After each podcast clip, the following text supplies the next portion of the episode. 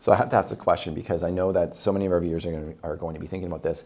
Um, it's hard not to talk about real estate. Uh, and what's happening in the Okanagan Valley, and of course, what's happening over on the coast Right. uh, uh, in the islands. Today, we know that uh, the Kelowna marketplace, Penticton, Oliver, Osoyoos, and Vernon have done very, very well. What does well mean today? Can you just characterize what it feels like to be looking for a home in those marketplaces? You know, in terms of the pre construction world, I've lived in Kelowna my entire life. I've been in business there for a little over 10 years.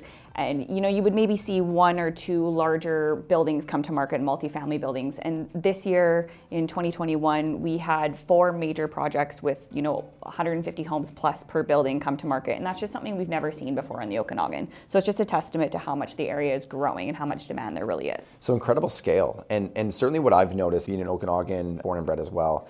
When I think about how much locations like Penticton and, and Kelowna have shifted with, with that younger millennial and Gen X buyer now thinking about those marketplaces as a great alternative to maybe busier urban centers, you've really seen the types of businesses and uh, specifically around hospitality and food really come alive. Oh, absolutely. And the Okanagan was already known for that to begin with. I mean, you've got the wineries, you've got the golf, the tourism was already there.